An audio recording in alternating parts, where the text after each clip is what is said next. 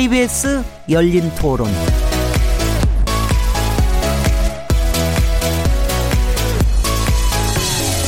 안녕하세요. 묻는다, 듣는다, 통한다. KBS 열린 토론 진행자 시민 김진혜입니다.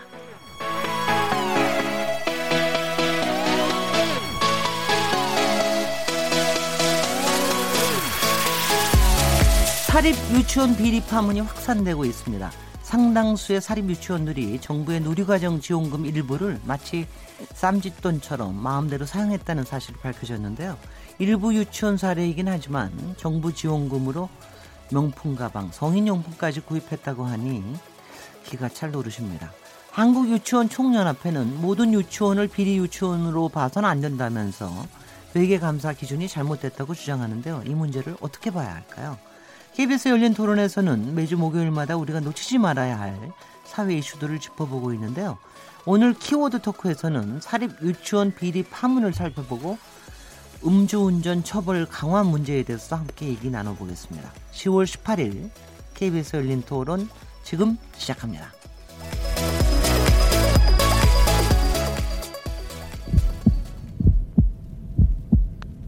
살아 있습니다. 토론이 살아 있습니다. 살아있는 토론, KBS 열린 토론. 토론은 라디오가 진짜입니다. 진짜 토론, KBS 열린 토론. KBS 열린 토론, 청취자 여러분께서 토론에 참여하실 수 있는 방법 안내해 드리겠습니다. 오늘 키워드 토크 코너에서는 최근 불거진 사립 유치원 비리 파문, 그리고 음주운전 처벌 수위를 둘러싼 논란을 짚어볼 텐데요. 사립 유치원 비리 어떻게 지켜보고 계신지, 왜 이런 문제가 발생했다고 보시는지, 비리 유치원 명단 공개 여부에 대한 찬반 의견이 있으신 분들은 문자 보내주십시오. 또 음주운전 사고가 끊이지 않는 이유, 음주운전 처벌 강화법 제정 필요성에 대한 청취자 여러분들의 의견도 듣고 싶습니다. 문자는 샤프 9730번으로 참여하실 수 있고요. 단문은 50원, 장문은 100원의 정보 이용료가 붙습니다. KBS 콩 그리고 트위터 계정 KBS 오픈을 통해서도 무료로 참여하실 수 있습니다. KBS 열린 토론은 매일 새벽 1시에 재방송됩니다. 그리고 팟캐스트로도 들으실 수 있습니다. 청취자 여러분들의 날카로운 시선과 의견 기다립니다.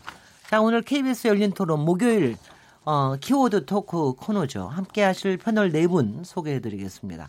민변 모임의 부회장이시자 참여연대 정책위원으로 활동하고 계시는 김남근 변호사님 나오셨습니다. 예, 안녕하십니까. 김남근 변호사입니다. 한국 여성 변호사의 이사이신 손정혜 변호사님 자리하셨습니다. 안녕하세요. 손정혜입니다. 범죄 심리 전문가이시죠? 이웅혁 건국대 경찰학과 교수님 나오셨습니다. 예, 반갑습니다. 빅데이터 전문가이십니다. 최재훈 다음 소프트 이사님 모셨습니다. 네, 안녕하세요.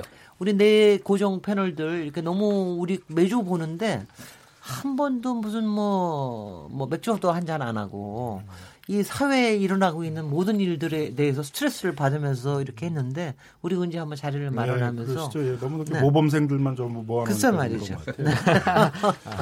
네. 그 오늘도 사실 굉장히 골치 아픈 토론인 것 같은데요. 지난 주에 국감에서 이 사립 유치원 비리에 대한 게 밝혀져서 굉장히 좀 파문이 커지고 있습니다. 여당 국회의원 그러니까 더불어민주당 박용진 의원이 유치원 감사 결과를 발표한 이후에 일파만파 확산되고 있는데요. 먼저 사건 개요가 어떤지 손정희 변호사님 한번 설명해 주실까요? 네, 박용진 더불어민주당 의원이 이제 전국 17개 시도 교육청 감사로 비리 혐의가 적발된 유치원 명단을 공개하면서 그 내용들을 이제 밝혔는데요. 비리 유형별로 보시면 일단 유치원비를 사적인 용도로 쓴 회계 부정이 많았습니다. 그리고 친인척을 채용하거나 고액의 월급을 지급하는 불법적인 그 시설을 운영하는 부분도 적발이 됐고요. 원화 급식비에서 교사 급식비를 충당하는 급식비 부정이라든가 위생관리 부실 등이 문제로 지적이 되고 있는데요. 예를 들면 경기도의 한 유치원은 유치원 체크카드로 명품 가방을 사거나 노래방을 가거나 백화점 등 에서 한 천여 건, 오천여만 어치를 부적절하게 지출을 해서 문제가 됐고요. 서울의 비유치원 같은 경우는 어, 단순 적 정기 적금은 보험에 가입할 수 없는데 설립자 명의로 만기 한급형 보험에 가입해서 적발되기도 했고요. 뭐 핸드백을 사거나 숙박업소를 가거나 심지어는 성인용품점에서 용품을 사기도 하고요. 종교시설에 헌금하는데 유치원 교비를 쓰기도 하고 유치원 연합회 회비를 또 이 교비에서 쓰기도 하고 개인 차량을 구매하거나 그 차량 유지비를 쓰는데 이 유치원의 어떤 교비를 쓴 부분도 적발이 됐고요. 심 지어는 본인의 자동차세, 아파트 관리비까지 낸 경우도 적발이 됐는데요. 이것뿐만이 아니라 굉장히 다양한 형태의 비리가 문제가 됐습니다. 특히 최근에 모 일간지에서 전국 16 곳 시도 지회장이 운영하는 유치원 감사 결과도 분석을 했는데 그 중에 그 일곱 곳이 감사의 비리가 적발된 것인데요. 이게 한유총 그 임원들 그리 운영하는 이제 그곳에 그 감사 비리가 적발된 내용이라는 건데요. 한마디로 운영비를 쌈짓돈처럼 쓰다가 적발된 케이스인데 어떤 유치원 같은 경우는 남편 소유 땅을 자연 생태 학습장 명목으로 이용하면서 유치원 비용으로 7,400만 원을 지급했다가 적발되기도 하고요. 음. 유치원에서 예산 결산서를 공개하지 않거나 회계 통장 관리 규정을 어겨서 무분별하게 그 지출한 혐의로 적발이 된 곳도 있고 어떤 공사 계약이나 이런 계약을 하는 데 있어서 제대로 된 관리가 되지 않 않거나 영양사나 조리사나 의무 채용하는 규정이 있는데 이 부분도 어긴 사실 이런 것들이 발각된 경우도 있었고요. 그러니까 개인 비리부터 가, 관련된 회계 관리 규정 위반까지 굉장히 다방면의 어떤 비리, 불법, 그 규정 위반, 방만 운영 이런 사실들이 총체적으로 부실 운영되는 점이 감사에서 지적되고 있는 상황입니다.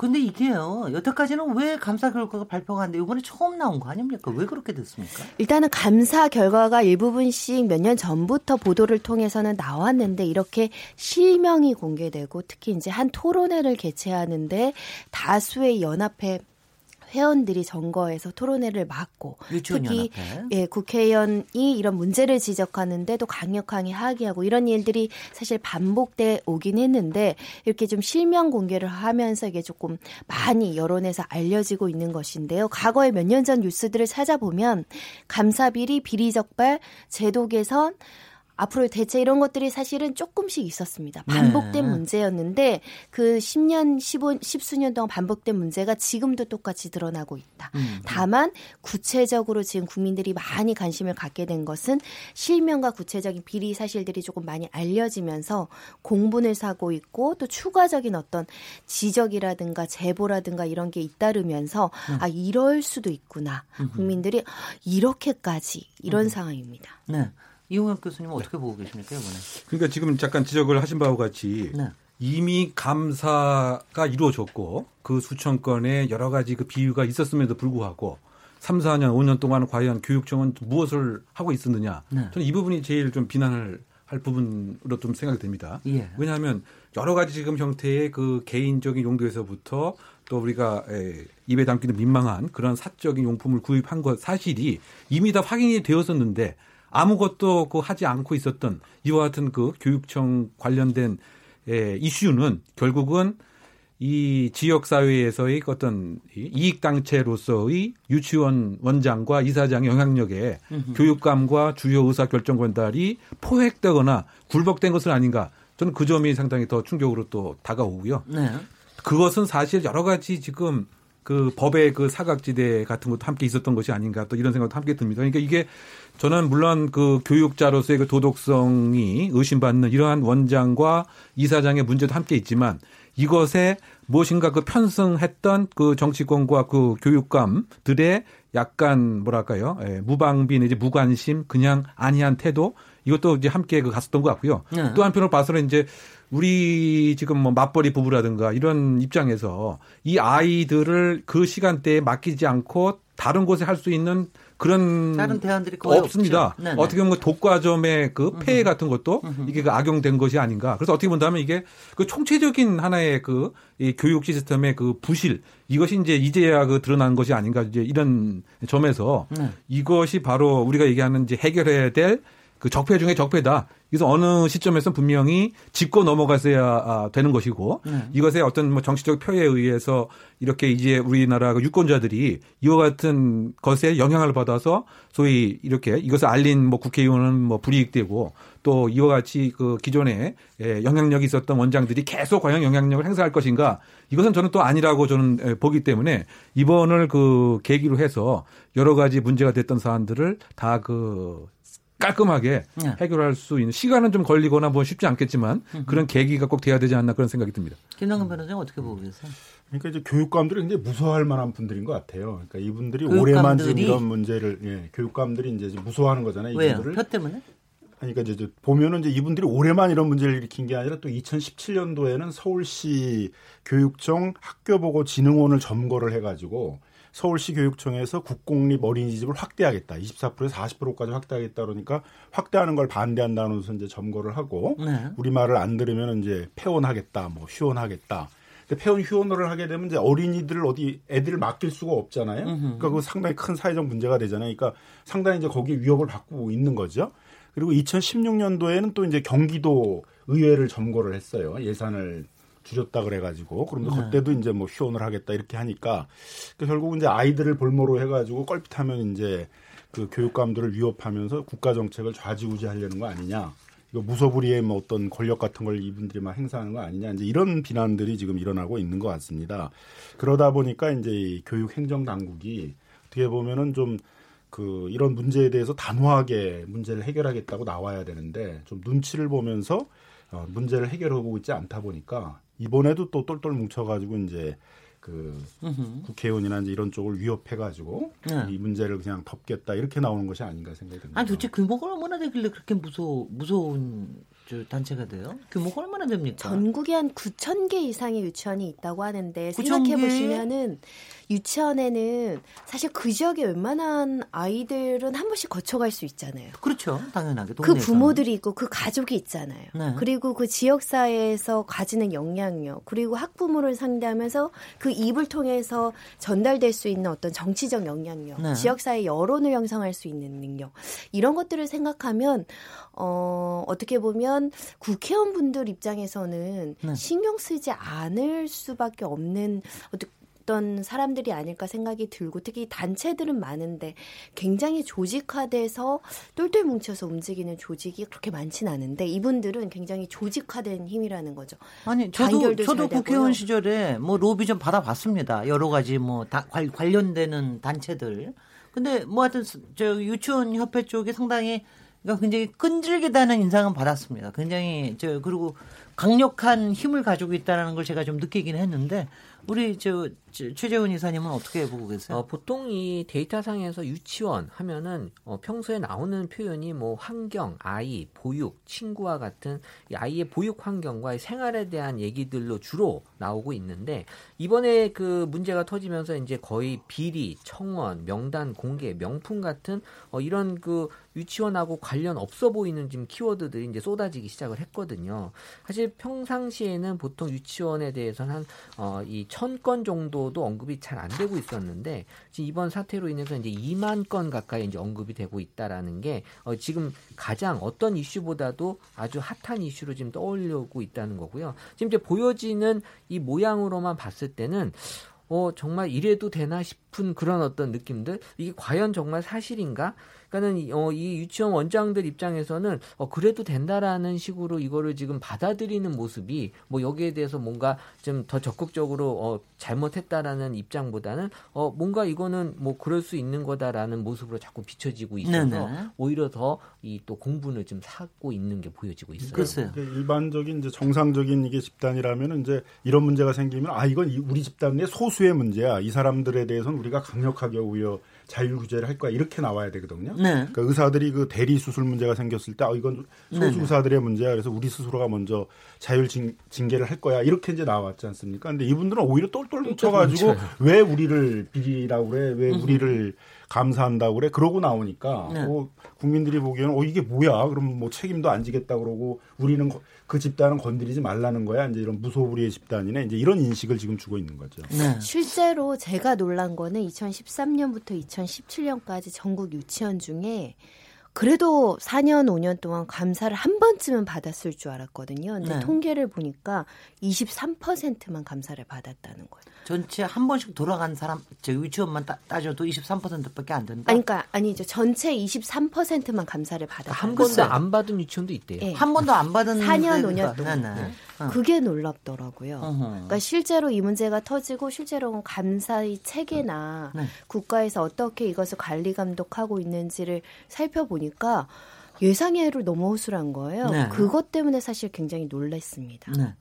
여기서 우리 시민들 어떻게 생각하고 계신지 시민 목소리 잠깐 들어보도록 하겠습니다. 애들한테 나가야 되는 돈이었고 그 돈을 가지고 아예 처음부터 뒷돈을 뺀 거잖아요. 굉장히 부도덕했다. 그런 유치원이 발각됐을 때 책임자 자체에 대해서 강력한 규제가 들어가면 좀 더 낫지 않을까라는. 영유아원 유치원도 자본이 들어가가지고 영리적인 목적으로 경영하는 데는 많다고 들었거든요. 그게 이번 기회에 좀 제대로 파헤쳐졌으면 좋겠어요. 좀 더 알려져가지고 그 학부모들이 편하게 아이들을 보낼 수 있는 교육기관이 됐으면 좋겠어요. 지원을 해준 이상 그 사람의 사유재산으로 이렇게 들어가는 것 같아요. 있더라고요. 그래서 처벌할 수가 없다고 하는데 좀 많이 어저께 화가 나더라고요. 제대로 처벌을 좀 받았으면 좋겠고 지원 받은 만큼 이렇게 공개를 하는 게좀 맞다고 봐요. 어, 앞으로 그런 유치원들에서 회계 시스템을 많이 도입을 해서 투명하게 그런 걸 해결해줬으면 좋겠다고 생각을 합니다. 대안이 좀 많이 필요할 것 같아요. 그래서 직원을 뽑을 때도 너무 쉽게 뽑아서는 안 되고 그 원장 또한 자격도 좀 더 보완을 해서 자격이 됐을 때만 허용을 해줘야 된다고 생각을 해요. 네, 여러 의견들 들어보셨을 텐데요.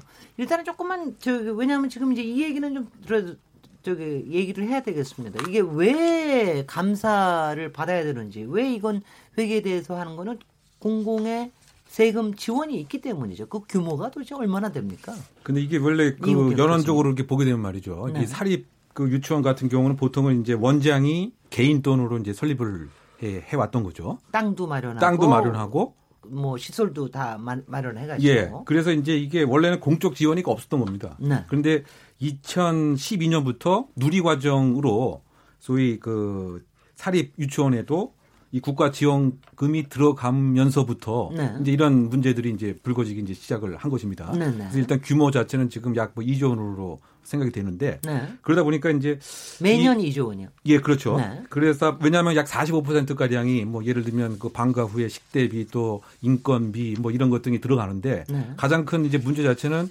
이것이 그 지원금이다 보니까 지원금이라고 하는 것은 그냥 돈을 주는 식으로 형식은 돼 있단 말이죠. 그러다 보니 보조금이 아니고 보조금은 용도를 정해서 이것을 써야 되라고 하는 성격이라고 본다면 지원금은 소유권이 그냥 유치원으로 그냥 바로 들어가는 이런 것이다 보니까 이 원장이나 그 이사장 왜 그렇게 만들었어요? 아 지금 그것이 지금 이제 법의 하나의 지금 사각지대인 셈입니다. 그래서 네. 이제 횡령으로도 아까 시청자께서 청취자께서 말씀하신 것처럼 이 논란이 되고 있다 이렇게 말씀하는 건데 제가 지금 말씀드리고 싶은 거는 그러다 보니까 이 원장이나 이제 이사장 입장에서는 이것은 나의 돈이다 이제 이렇게 먼저 생각을 하는 거죠. 그리고 그동안 내가 투자했던 거에 대해서 정부에서 지원을 해주는 것이다. 그렇죠. 그런 식입니다. 왜냐하면 내가 식이에요? 예를 들어서 3억을 네. 대출을 받아갖고 이 유치원을 지금 마련을 했다. 네. 그러면 돈이 들어온 것은 내가 나름대로 지금 예? 이 활용해서 쓰면 그렇다고 뭐 특별히 3억 원 이상 뭐 이익 복권도 아닌데 네. 내가 뭐를 지금 뭐 잘못한 것이냐. 그리고 그 시설 자체는 내가 내 돈으로 이렇게 만들어 놓은 것인데 국가가 그와 관련된 시설비에 월세도 뭐 지급하는 것도 아니고 그런데 왜 갑자기 이 국가 회계 시스템으로 모든 나의 사적 재산권을 들여다 보려고 하느냐 이런 것에 어쨌든 반론을 이제 피고 있는 이런 그 mentality가 있는 것 같고요.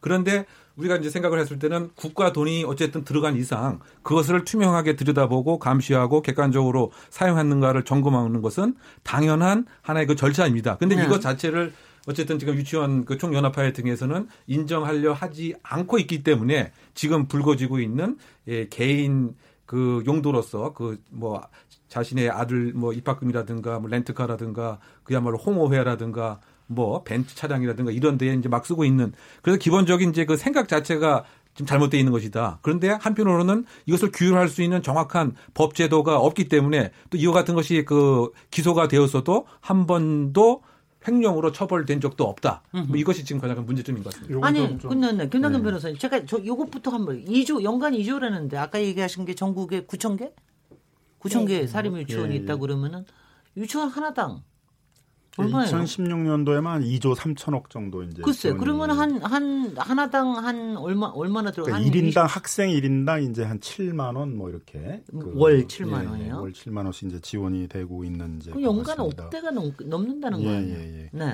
어, 뭐 보통은 한뭐 억대 지원을 받게 되는데요. 이제 뭐 쟁점 이제 요겁니다. 보조금이라는 뭐, 뭐 명목으로 지원을 하면 보조금 관리에 관한 법률에 의해서 그 보조금을 지급하는 기관이 관리 감독을 할 수 있거든요. 수시로도 네. 감독할 수 있고 어디다 사용했냐도 감독할 수 있고 회계 감사도 하고 할 수 있습니다. 근데 지금은 어떻게 돼 있냐 학부모한테 지원하는 돈이에요, 이게.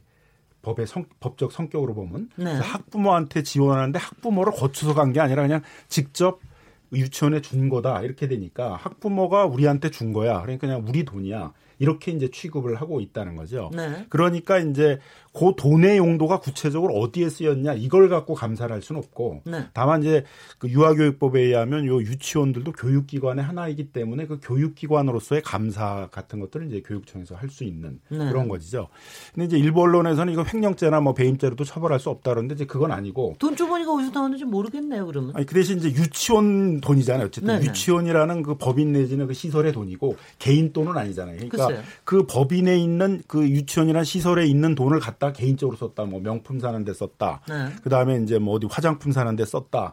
이러면 횡령죄가 되는 거죠. 이건 그렇죠. 처벌, 처벌할 수 있는 것이 보조금이냐 지원이냐 지원금이냐에 상관없이 또 자기 이제 남편이나 무슨 자녀들한테 숲 체험장 같은 것들을 만들도록 하고 거기다가 이제 보통은 뭐 한 달에 한 40몇만 원에서 많아도 한 400만 원 정도 들어가는 건데 어떨 때는 막 950만 원씩 월 지급하고 두 배, 세 배씩 준다는 거 아닙니까? 네. 그런 건 당연히 배임죄가 되는 것이죠. 그렇죠. 그러니까 어, 적극적으로 이제 대응을 하게 되게 되면 수사 의뢰도 하고 그러게 되면 이제 뭐 일반적인 배임죄나 횡령죄 이런 걸로 이제 처벌을 할 수 있는 대부분의 내용들인데 교육청이 이제 지금까지 굉장히 소극적이었다. 네. 네. 그게 이제 유착을 해서 그런 건지 이분들이 너무 무서워서 그런 건지 또 이, 이분들이 이제 여론에 미치는 영향이 크잖아요. 그러니까 국회의원들의 입장에서도 보게 되게 되면 잘해줄 사람들은 아닌데 동네방네 이제 욕하고 다니면 이제 엄청난 영향을 미칠 수 있는 사람들이라고 보기 때문에 이제 상당히 이제 꺼렸던 거고 그런 점에서 이제 박용진 의원이 굉장히 용감하게 나간 측면은 좀 있는 거죠. 지금 시중에는 뭐 그런 얘기, 지금 박용진 의원한테 엄청나게 그, 그 있잖아요. 그, 저 후원금, 후원금이 들어온다 그러는데 일각에선 그런 얘기도 있습니다. 지금은 그렇게 잘 나갈지 모르지만 차기에서 떨어질 거다. 그러니까 실제로 그게 뭐냐면은 네. 그렇게 그렇게 공익을 위해서 그렇게 하면은 분명히 안티의 몇 세력들이 굉장히 그, 그야말로 괴롭힐 거다. 뭐 이런 얘기가 벌써부터 있는데. 이제 이게 무슨 뭐 좌파 정치인이 뭐 이런 좌파 시민단체하고 혈합해서 한 거다 이렇게 편지 돌리는 또 글쎄. 원장들도 있다는 거잖아요. 네. 그러니까 그 정치적으로 이용한다라고 지금 공격당하고 있고요. 네. 실제로 박용진 의원에게 지금 소송한다고 네. 국내 뭐 3대 로펌 중에 한, 한 로펌에 접촉해서 선임해서 지금 소송하고 법적인 조치를 취하겠다라고 지금 강경 대응하겠다라는 입장도 보이고 있어가지고요. 네, 지금 국회의원 상대로 소송까지 한다라는 상황이고요. 저 제가 저기 한 가지 요점은 사립 유치원이 전체 유치원 중에서 몇 퍼센트를 부, 그, 차지를 하고 있습니까? 한 70% 됩니까? 아니, 그 전체 유치원의 숫자적으로 따지면 한 47% 음. 정도 되고 학생 숫자로 따지면 근데, 근데 학생 숫자로 따지게 되면 국립이 17만이고 유치원이 54만 정도 돼요. 그러니까 사립 유치원은 큰 거죠, 규모가. 국립 유치원은 어렵게 어렵게 만들어 가니까 굉장히 좀 작은 규모로 75% 학생을 책임지고 있는 거네요. 그렇죠. 그러니까 학생 수로는 이제 압도적으로 많은 거예요. 어, 그래서 그럼, 이제 국립 유치원을 확대해 나가겠다라고 하고 있는데 그걸 또 지금 못, 못하게 막는 거죠. 자신들의 생존권을 위협한다. 자기들의 그 영업을 침해한다라고 해가지고 그리고 뭐 저기 학생들 수는 지금 줄어들고 있는 추세이기 때문에 그런 우려가 들기도 들겠네요. 저기 최재원 이사님. 그래도 지금 온라인에서는 어떤 여론들이 네, 있습니까? 유치원, 뭐 어린이집 다 마찬가지지만 원래 이 긍정 감성이 높은 기관들이에요. 그러니까 긍정이 78%로 항상 그렇게 나오는 기관들인데 80% 가까이 나오는데 이번 사태 이후에 어, 긍정 감성이 거의 확 줄어들고 이제 부정이 65%로 나오고 있거든요. 네. 그러니까 근데 중요한 건 이제 부정 키워드인데 어 잘못하다, 분노하다, 요구하다, 충격적이다, 실망이다, 불법이다, 비난이다 이런 그 기존에 사실 우리가 쓰지 않는 여러 가지 그 나쁜 표현들을 한꺼번에 지금 다 몰아서 쓰고 계시거든요. 그래서 이것이 정말 우리 아이들에 대한 문제이기 때문에 어떤 다른 사회 이슈와 달리 이 엄마들이나 이 부모 입장에서는 지금 부정 감성이 어 수치상으로는 65% 65%지만 여기에 올라오는 그 키워드들로 봤을 때는 더 큰 부정이 지금 안에 들어가 있는 걸로 보여지고 있어요. 근데 저희가 주의할 게 이게 이제 다수의 문제인 것은 아직 확인이 되지 않아서 일부의 적폐의 문제일 수 있다라는 거는 분명히 하고 문제를 접근해야 될 것 같습니다. 그 지금 끝났네. 네, 가장 네, 네, 그 온라인 상에서 그런 부정 감정이 엄청난 이유 중에 하나가 이게 그 아이들에 관한 문제이기도 하지만 또 아이들의 급식비를 이렇게 빼돌리고 하는 점이 아주 직접적으로 영향을 주지 않는가 이런 생각이 드는데요. 네. 이게 그 유치원 하루 급식비가 얼마 전에 몇백 원 올라가고 지금 한 2,600원으로 되어 있는데 네. 이 유치원 600원에서 인건비도 이제 또 빼야 되고요. 그다음에 그 물품 재료비도 이제 빼고 그러면은 실제로 그 식단에 소위 그 만약에 닭곰탕을 이제 아이들에게 나눠준다고 했을 때 닭두 마리로 원생들 뭐 200명을 이렇게 먹인다고 하니까 그 엄마 입장에서는 아니 우리 아이 소위 말해서 유기농 이렇게 잘 해준다고 음. 또 원비도 더 내고 그랬는데 막상 봤더니 뭐 그런 거 하면 뭐 된장국에다가 뭐 이렇게 그 양파 몇 개 풀어갖고 뭐 이런 거라든가 또는 이제 그 과일 이렇게 샐러드를 준다고 했는데 막상 가서 이렇게 봤더니 그 통조림 그 후르츠 칵테일 막 이렇게 이제 하다 보니까 가장 발달할 그 시기에 잘 먹고 우리 아이가 정서적뿐만이 아니고 신체적으로 잘 키기를 이렇게 기대를 했는데 그러긴 고사하고 그 급식비를 그 빼달려고 갖고 뭐 지방에 있는 뭐 홍어 뭐 해에서부터 뭐 우리가 뭐 예상에도 어려운 무슨 바닷가재 이런 데 쓰는 것으로 이 저 우리 학부모들이 이걸 알다 보니까 더 이제 충격이 받고 더 부정적인 감정이 올라가는 것이 아닌가 이제 이런 생각이 많이 듭니다. 이번에 네. 네. 사태가 터지고 네, 그 올라온 그 중에 하나가 그 식자재 납품하는 유치원의 음. 한 그분이 네. 어 사태가 터지고 두 배 정도 그 유치원에서 어, 요구량이 늘었다고 하더라고요. 네 배가 급증하죠. 네, 네 배가 급증했답니다. 네, 그러니까 어, 그 전보다 갑자기 지금 주문량이 쏟아져 들어오고 있다는 건 네. 사실 뭐 말씀하신 대로 뭐그 전에는 이렇게 했는데 지금 어쨌든 분위기상 더 네. 많이 어, 요청을 하고 있다라는 건데 사실 이게 초등고 학생만 되더라도 스마트폰으로 이제 인증샷을 찍어서 인증 올리죠. 나 이렇게 네. 올리 먹고 네. 있다라는 걸 알릴 수 있는데 유치원생들은 이제 그걸 못 하잖아요. 그냥 그쵸. 주는 대로 먹고 하기 때문에 사실 그게 좀 엄마들 입장에서는 쉽게 확인도 안 되고. 아 그리고 안 먹고 집에 가서 먹어요. 네, 안 그러니까. 먹고 오는 애들도 많거든요. 네. 그러니까 어. 지금 하루 이틀 사이에 갑자기 인구에 회자되는 그 단어가 오병이어라고 하는 이제 성경에 나오는 구절인가요? 그러니까 빵 다섯 개와 물고기 이제 두 마리로 5천 명의 그런 예? 먹인 그런 기적. 네. 뭐 그렇게 지금 냉소적인 이제 태도들이 나오고 있습니다. 그런 기적을 매일 예. 이뤄내고 있다. 예. 그러다 보니까 이제 그 우리 학부모들이 생각하는 교육기관에 대한 신뢰 그리고 평상시에 정말 우리 아이 잘 키우고 따뜻하게 그렇게 좋은 유치원을 골라서 보냈더니 기껏하야 이제 뭐 빵 사과 조각 8개를 200명에서 나눠 먹거나 네. 뭐 이런 것에 있어서 더 어, 공적인 또 신뢰감에 대한 상실 교육기관에 그것이 부정 감성을 더 높인 이유라고 좀 많이 생각이 되네요. 실제로 좀 부연하면 보육노조에서 이런 증언이 나왔어요. 일단은 이 급식 비리와 관련해서 식자재를 사는데 공금으로 사는데 그 식자재가 오면 반을 원장이 집에 가져간다는 거예요. 어린이집에서 아이들 먹을 거 자기 집에 가서 먹이고 그리고 그 50명인 어린이집에서 두부 두모로 전체 국을 끓이는 걸 봤다거나 그 식단을 항상 공개하게 되어 있는데 학부모 배부용하고 원내 보관용 식단표 그러니까 이중 작성한다 이런 네. 증언도 나온 상황이고 그 원장 집에서 제사가 있을 때 쓰는 문어를 또 어린이집 그 교비로 쓴다거나. 이런 일이 이제 제보가 실제로 이 보육교사들이 있는 보육노조에서 나오는 증언이기 때문에 그동안 이 식단 관리도 제대로 이루어지지 않았다. 부실 급식, 이 급식에서마저 돈을 빼낸다. 이것 때문에 사실 말씀하신 것처럼 학부모들의 공분이 더 큰 상황입니다. 근데요, 지금 얘기하시니까 아까 1인당 한 7만 원에서 8만 원 정도 네, 보조를 한다고 이런 게 들어가기 때문에 이제 시설이나 이런 거 지원비까지 하면 1인당 한 32만 원 정도. 아, 32만 원 굉장히 많이 들어가는 거네요. 이제 국립보다 덜 지원해 준다라는 것도 이제 불만을 얘기를 하더라고요. 근데 네. 이제 국립은 이제 더 시설비라든가 인건비까지 지원해야 되니까 상대적으로 더 많이 아, 지원되고 있는데. 그럼 제가 그것도 한 가지 여쭤보겠습니다. 우리 머리에 좀 개념을 집어넣기 위해서 사립 유치원에서 그뭐 외부에 드러나는 대로 이 운영에 있어서 지원금이 차지하는 비중이 얼마나 됩니까?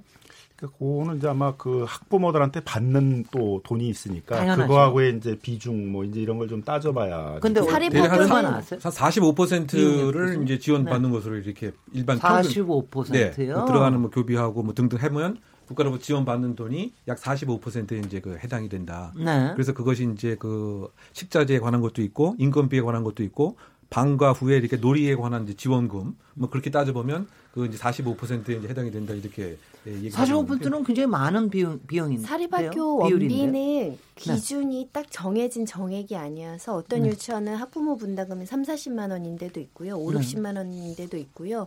지금 뭐 강남에 이런 데는 100만 원도 넘는 사립 유치원이 있어서 네. 본인이 재량껏 그 책정하는 유치원들도 많습니다. 아, 그거는 그렇겠죠. 네. 아니 근데 이제 여기서 비유를 하자면 어, 요새 이제 요, 요양원에 대해서 이제 굉장히 많은 국가에서 지, 저, 지원이 있지 않습니까? 그 경우에도 마찬가지로 제가 알기에는 지원 받는 건 개인한테 지원을 받는 건데 그거를 요양원에서 가져가는 그런 시스템으로 돼 있는데 대개 보면 7, 80%를 국가에서 지원을 받더라고요. 그러니까 굉장히 저는 감사나 이런 게 그리고 회계에 대한 것도 굉장히 철저하게 관리하는 거로 아는데 근데 왜 이게 이거는 유치원에 대해서만큼 사립 유치원에 대해서만 이게, 이게 잘 안 되는 걸까요? 감사 인력조차 마련되지 않았다는 건데요. 네. 현재 유치원 2천 곳을 감사하는 인력이 현재 인력으로 20여 명이래요. 그래서 10년이 걸려도 지금 전수조사를 못 한답니다. 지금의 인력으로는. 아예 감사를 전수 감사하고 정기적인 감사를 할 인력조차 지금 교육부에서 사전에 마련하지 못했다. 그건 교육청 안에서 하는 거죠. 그러니까 시도교육청이 이제 감동을 네. 해야 되는데 네. 그 만한 어떤 인력이나 시스템이나 제도가 지금 미비하다 보니 아예 거기에 배정되어 있는 예산이라든가 인력이 지금 구성이 안 돼 있어서 지금 문제가 제보가 되는 데는 특별감사식으로 지금 검사를 하고 있는 것이 전수조사가 이루어지고 있는 상황도 아니라고 합니다. 아니 근데 제, 제, 제가 또 거기서 질문 하나가 아니 이런 거는 회계 시스템 요새 컴퓨터가 얼마나 잘 돼 있어요. 그러니까 자기네들이 그 안에서 조금 속인다 하더라도 뭐 회계 시스템에서 좀 제대로 해가지고 하면 되는데 그런 회계 시스템을 사용을 안 한다면서요. 국공립 유치원에서는 에듀파인이라고 하는 회계 시스템을 어, 공인된 거를 쓰고 있는데 사립 유치원에서는 그런 걸 안 쓰고 있다면서요. 그건 또 왜 그렇습니까? 아니 그것이 이제 일단 법에 이제 그거가 그 예, 있어야 그 에듀 파인 시스템에서 소위 그 정해진 입출입 그다음에 해, 해당 목적 네. 이것이 되는 것인데 이것이 그냥 뭐 저 지원금의 형태로만 뭐 되다 보니까 굳이 사적 자치라고 하는 것에서 국가가 그걸 왜 들여다봐야 되느냐 그래서 그것이 마련되는 것이 이 차일피일 이제 미뤄지게 돼서 오늘까지 이제 오게 된 것이고요.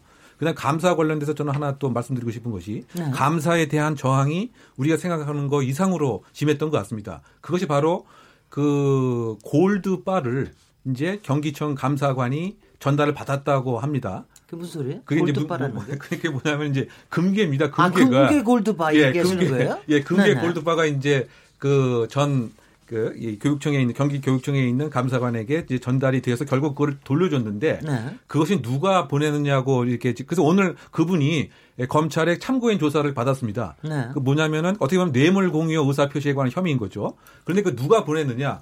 그 유치원을 세 개를 갖고 있는 설립자가 이 감사관에게 이제 보냈다고 하는 것인데 그 실질적인 취지 자체는 감사를 이 무마하거나 감사의 범위를 축소해달라고 하는 목적으로 보낸 것이 아니겠느냐 그런 의심을 삼고 있는 겁니다. 당연히요. 그래서 그걸 다시 이제 되돌려 보는데 이 설립자의 그 이야기는 이, 이 그 감사관이 자원봉사로 그 교회에서 이렇게 목사 활동을 이제 하셨습니다. 근데 새로 목사에 취임이 돼서 나는 그걸 보냈다라고 변명을 하고 있는 것인데 음. 정보력도 대단한 거죠. 어떻게 그 네. 감사관이 교회에서 자원봉사 하시는 것까지 알아갖고 음흠. 구체적으로 이제 보냈다. 그만큼 지금 말씀드린 건 뭐냐면 정보력도 이제 뛰어, 뛰어난 거고요. 감사에 대한 진행 착수 이거 자체를 막을 수 있는 정보력과 실질적인 금권력도 이제 뛰어나다. 그러다 보니까 지금 우리 손 변호사 얘기한 것처럼 예, 감사를 할 수 있는 전문 인력이 있는 것은 고사하고 전문 인력이 어디에서 어떤 생활을 하고 있음을 이 유치원 연합회에서는 다 파악을 하고 하고 있어서 그것을 금권으로 막으려고 하는 이런 시도까지 했다고 하는 점에 저는 더 충격을 받았습니다. 그러니까 이게 이제 서로 이 사립 유치원을 바라보는 어떤 이 관점이 다른 것 같아요. 그러니까 법상으로 보면 유아교육법 이렇게 해서 이걸 교육기관으로 보고 있거든요. 그렇죠. 그래서 그 재산 같은 경우도 함부로 처분할 수 없도록 이렇게 하고 있고 이게 교육기관이니까 1년에 2조 원씩이나 되는 돈이 들어가는 거 아니겠어요? 지원이 그렇죠. 되, 는 것인데 근데 이 설립자분들은 그렇게 생각하는 게 아니라 내 사유재산이야. 내 사유재산을 어떻게 보면 학부모나 국가들이 이용하는 거니까 이용료를 내야지. 그리고 내 마음대로 이건 운영할 수 있는 거야. 이제 이런 관점으로 보시는 것 같아요. 네. 그러면 그런 관점이라면 사실은 지원금을 받으면 안 되는데 그러면서도 또 이제 지원을 받으니까 이게 상당히 모순되는데 그런 관점에서 하니까 이제 자꾸 그런 쪽으로 이 제도나 이걸 만들기 위해서 회계 감사 시스템도 국공립에서 하고 있는 것 같은 그런 시스템들을 못 받아들이겠다고 못, 못 하고 회계 기준에다가 우리가 하는 대로 무슨 시설 이용료를 넣어달라. 그다음에 이거에서 계속 이익을 남겨가지고 적립을 해가지고 그 적립금으로 뭐 나중에 시설 같은 걸 확대할 수 있게 해달라. 이런 요구들을 하고 또 그 일부들은 이제 많이 받아들여진 거죠. 그리고 뭐 예전에 이제 국회의원을 이제 한 명을 이제 3천만 원 뇌물을 줘가지고 유아교육법을 개정해서 이그 유아 사립 유치원을 양도 양수 있게 해달라. 마치 이제 거래를 해서 유치원을 거래해서 사고 팔고 있을 수 있게 해달라. 이제 그런 것들을 이제 계속 하고 있어서 이 그걸 바라보는 관점에서 이제 확연히 차이가 있는 거죠. 교육기관이기보다는 이것도 하나의 영업 아니냐, 네. 비즈니스 아니냐, 그거에 맞게끔 우리가 운영할 수 있게 해달라. 그렇게 좀 요구를 하고 있는 것이어서 뭐 이 부분에 네. 대해서는 우리 이제 사회적 사회적으로 이제 명확히 좀 할 필요가 있다. 이미 유치원 교육이라는 것도 대중화된 교육이거든요. 네. 뭐 우리 어렸을 때는 이제 뭐 유치원 다닌다 그러면 뭐 어마어마한 부자들 아니었으면 뭐 상상도 하기 어려웠는데 이미 상당히 대중화되고 교육의 일정한 역할들을 하고 있는 이런 상황에서 이게 교육기관이 아니고 그냥 비즈니스 영업하는 데다 이렇게 할 수는 없기 때문에 네. 그거에 걸맞게 지원하는 것도 보조금으로 명확히 하고 보조금이 들어갔으니까 보조금 관리에 관한 법률에 의해서 국가가 철저하게 관리를 하고 감독하고 하는 그런 좀 원칙을 명확히 세울 때가 된것 그러니까 지금 그게 말씀하신 게 지금 이제 유치원 총연합회가 사과를 하는 뭐 사과문을 발표를 하면서도 한쪽에서는 지금 회계 기준이 사립 유치원에 맞지 않다. 그렇기 때문에 우리가 이런 비리의 오명을 썼다. 이렇게 주장하는 거하고 통하는 겁니까? 그러니까 가령 시설 이용비라든가 이런. 그러니까 점에서 마치 기업 회계 기준처럼 해달라라는 거죠. 이게 네. 이제 무슨 국가 회계 관리 시스템이 아니라, 네. 그러니까 자기들이 자율적으로 그다음에 뭐 시설 이용료 이런 명목으로도 책정하고 네. 항목도 자신들이 자율 자율적으로 책정하고 이렇게 이제 해달라는 그런 취지니까 근데 그거는 이제 지금 어쨌든 이게 교육기관이라는 일정 유아교육법에 의한 교육기관에는 이제 그런 점에서 본다면 이렇게 쉽게 받아들일 수는 없는 이제 그런 주장일 것 같습니다. 네. 그러니까 결국 공공성의 범위를 어디까지 인정할 것인데 학부모들은 교육이라는 건 굉장히 공공성이 높고 그러다 보니까 투명하게 관리돼야 되고 어떤 불법적인 수익이라든가 어떤 설립자라는 이유만으로 원장이라는 이름 이름만으로 그 정해진 항목, 교육 항목비를 유용해서 개인이 이익을 취득해서는 안 된다라고 생각하는데 이 사립학교를 운영하시는 분은 개인이 어떤 비즈니스를 한다고 생각하면 최대한 효율적으로 해서 이익을 많이 남기는 게 사실은 기업이나 사기업들이 추구하는 바잖아요. 네. 그게 이제 충돌하는 지점이 아닐까 생각이 드는데 말씀하신 것처럼 누리과정 지원금이 들어오고 나선 굉장히 공공의 여경으로 들어왔거든요. 그럼 네. 그 법과 제도도 따라오고 저항이 있다고 하더라도 끊임없이 공공성을 유지하려는 노력을 우리가 수년간에 했어야 되는데 아까 이웅혁 교수님이 말씀하신 그 로비나 뇌물죄로 처벌되는 사건이 보여주는 게 뭐냐면 법과 제도를 개선하려는 시도는 끊임없이 있었는데 계속 저항에 부딪힙니다. 네. 심지어는 더 강한 수준의 로비가 들어오는데 아까 말씀하신 것도 국회의원이 3천만 원 받아가지고 뇌물죄로 처벌된 거예요. 어디에 돈을 받고 연합회 쪽에 유리한 법안을 그, 그, 개정을 하고 올린 거거든요. 네. 그 교육감이 돈을 받고 금괴를 받고 돌려보내긴 했지만 그 부분으로 이제 수사가 이루어지는 것이고 네. 그 전에는 또 어떤 교육감이 온로비를 받아서 뇌물죄로 수사를 받은 전례들이 있거든요. 네. 끊임없이 여기는 법과 제도를 그 한유총이 주장하는 것들을 뒷받침하기 위해서 이렇게 노력을 굉장히 적극적으로 로비를 해왔는데 공공성을 유지하기 위한 법과 제도를 개선해야 될 분들은 사실 국회의원하고 교육부인데 이게 지금 한유총의 노력보다 미진하면 제도 개편이 안 되는 겁니다. 그래서 에듀파인도 수년 전부터 주장이 들어왔는데 아직도 시행이 안 되고 있고 그럼 이걸 수정한 회계 기준이라도 들어와야 되는데 작년에도 그걸 마련한다고 했는데 결국 결정하거나 실행되지 못했어요. 그건 결국은 정부의 의지나 교육부의 의지가 좀 부족했다.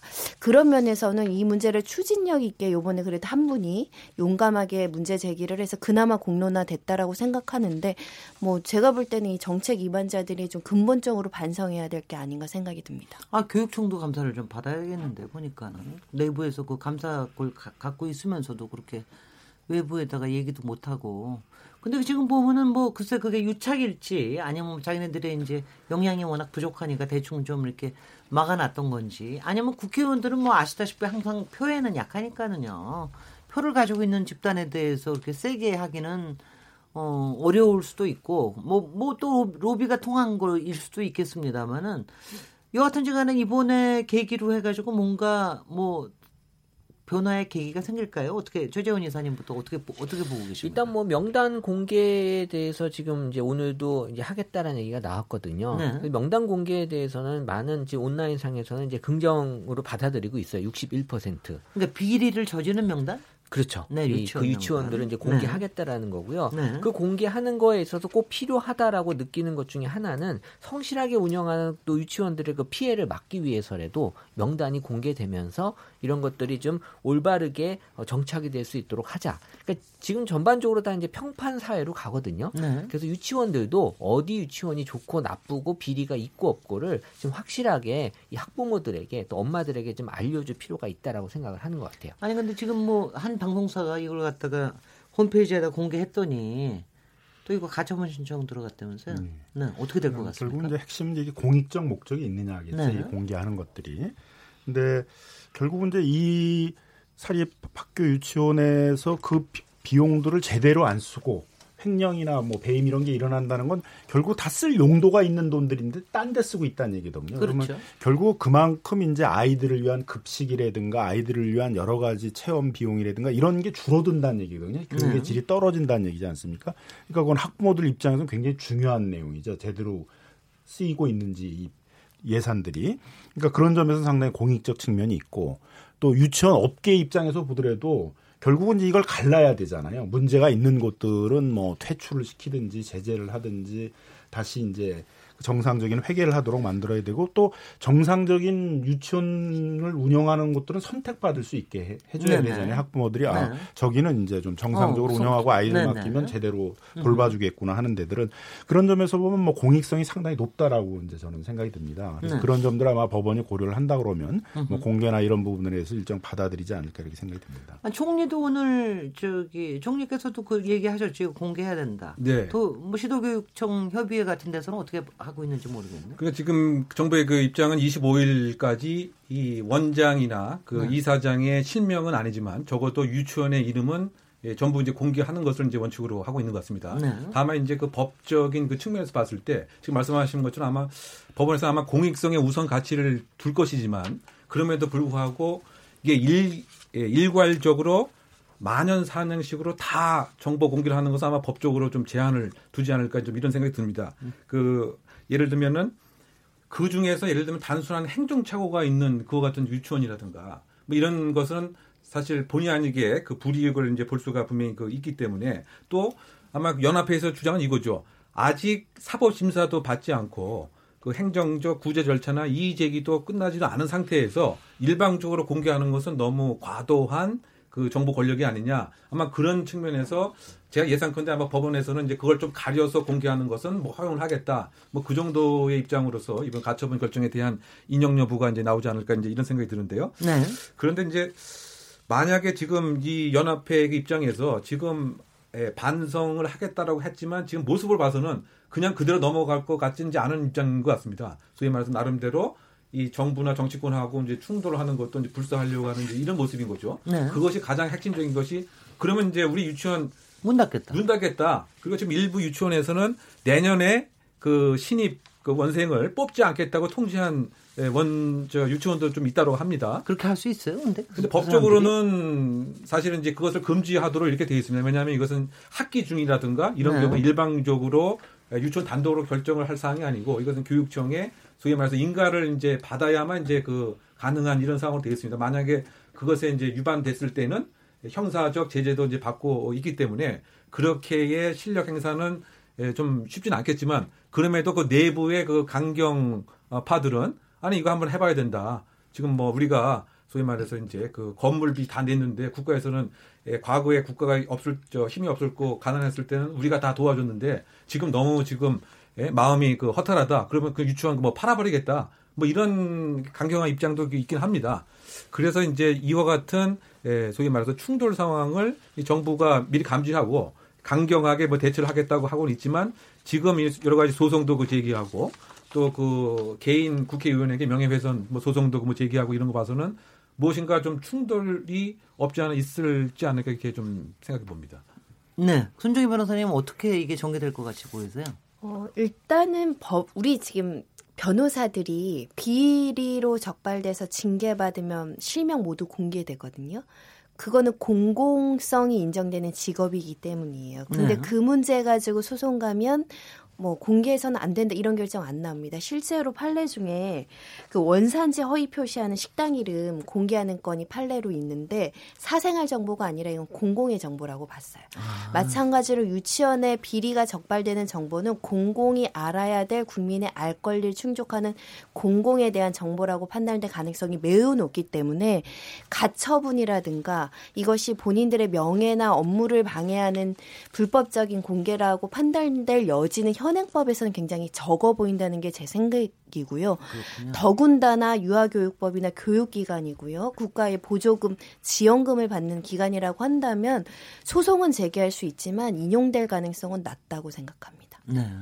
그래도 음. 그렇게 해서 공개가 되면 근데 그것도 다를 정도도 좀 다를 거 아니겠어요. 그뭐 아니 차고도 있을 테고 뭐 비리라고 할 수도 있는 것도 있고 이렇게 되면 아, 또 걱정도 듭니다. 그렇게 돼서 이제 한 번 의심을 하기 시작하면은 이제 의심이 의심이 의심을 부르고 막 그러지 않습니까? 그렇게 되면 그다음에 어떻게 스스로 이제 사립학교 유치원들이 이제 신뢰를 얻기 위한 작업들을 해야 되겠죠. 네. 그러니까 회계도 가능하면은 투명하게 공개를 하고 학부모들에게 신뢰를 받으려는 노력들을 해야 될 것이고 그러는 과정에 분명히 도태되는 사립 유치원들도 있을 겁니다. 그러면은 뭐 정확히 이제 방향을 좀 잡아서 보육 문제 특히 우리가 이제 저출산 문제가 굉장히 심각한데 이 보육 이런 게 큰 영향을 미치고 있는 거거든요. 그래서 적어도 이건 국가가 책임지겠다라는 그런 생각으로 국공립 유치원들을 이제 늘려나가는 국공립 어린이집, 국공립 유치원들을 늘 확대해 나가는 이제 그런 방향을 명확히 하고 그렇게 해서 이제 뭐 폐원을 하거나 그런 유치원이 있으면 국가가 적극적으로 인수를 해서 네. 그것으로 국공립 어린이집이나 이런 뭐 유치원이나 이런 걸로 이제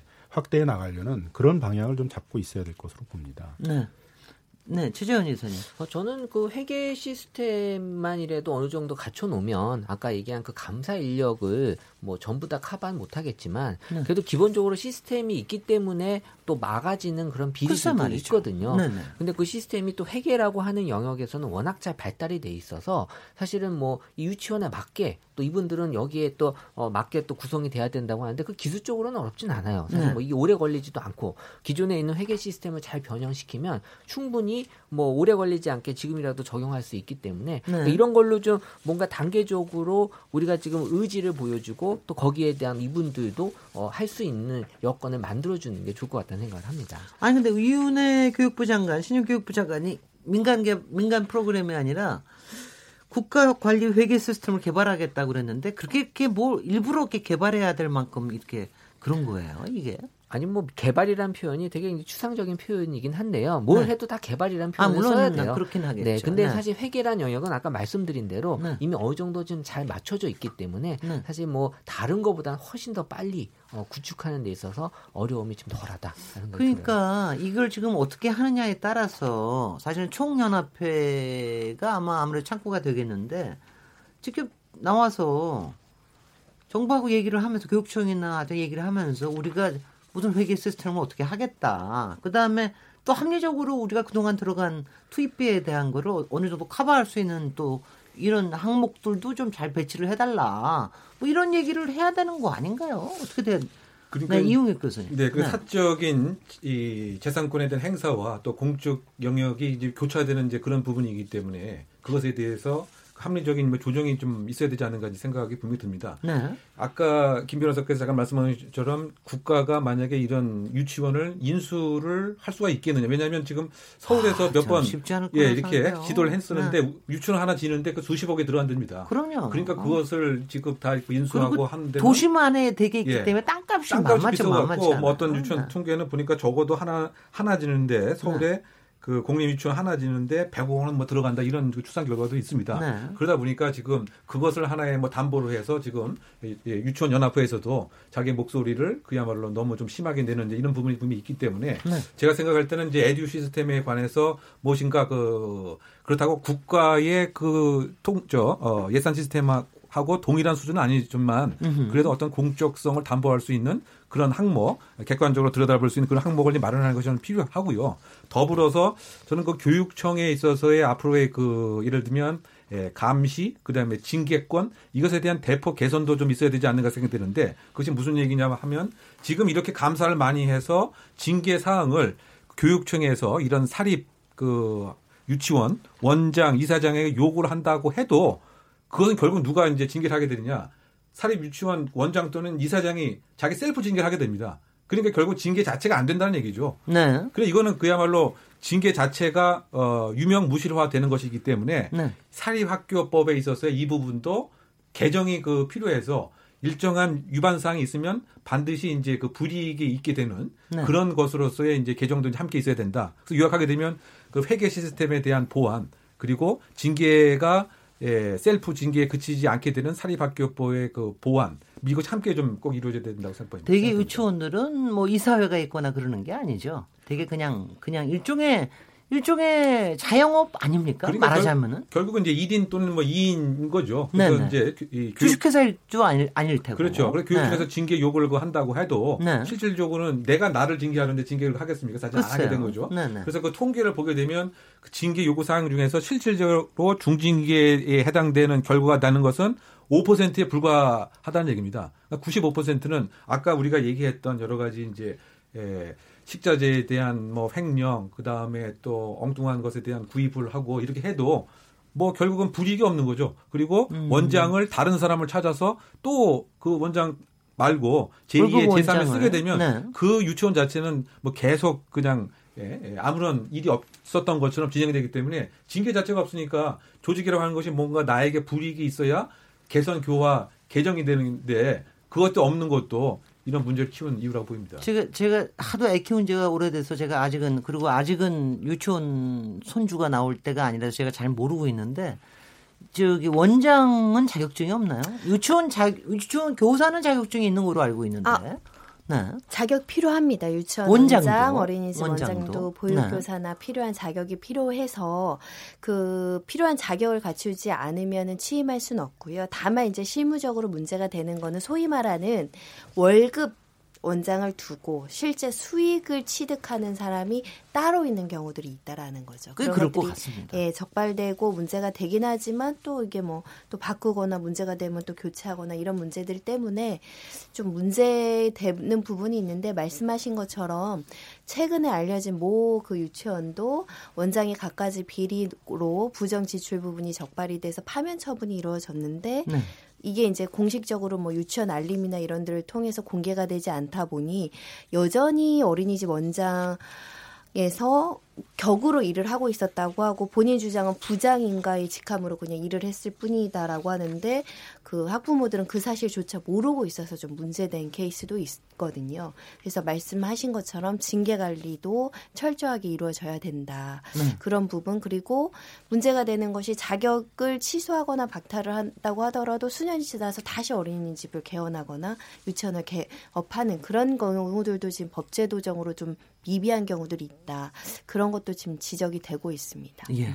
행정력이 근데 사립 유치원에 이렇게 많이 투여될 수 있을지가 좀 의문이에요. 오히려 이제 감사나 뭐 이런 부분들이 사립 학교라든가 이런 부분들에 많이 갈 수밖에 없기 때문에 예. 그럼 결국은 이제 학부모들이 견제를 해야 되는데 학부모들이 그런 예산의 움직임이나 이런 거를 좀 볼 수 있도록 그런 공개를 하도록 으흠. 그리고 이제 뭐 학부모들의 공개 정보 공개 청구권 같은 것들을 좀 확대해 주는 것들이 중요하다고 생각이 들고요.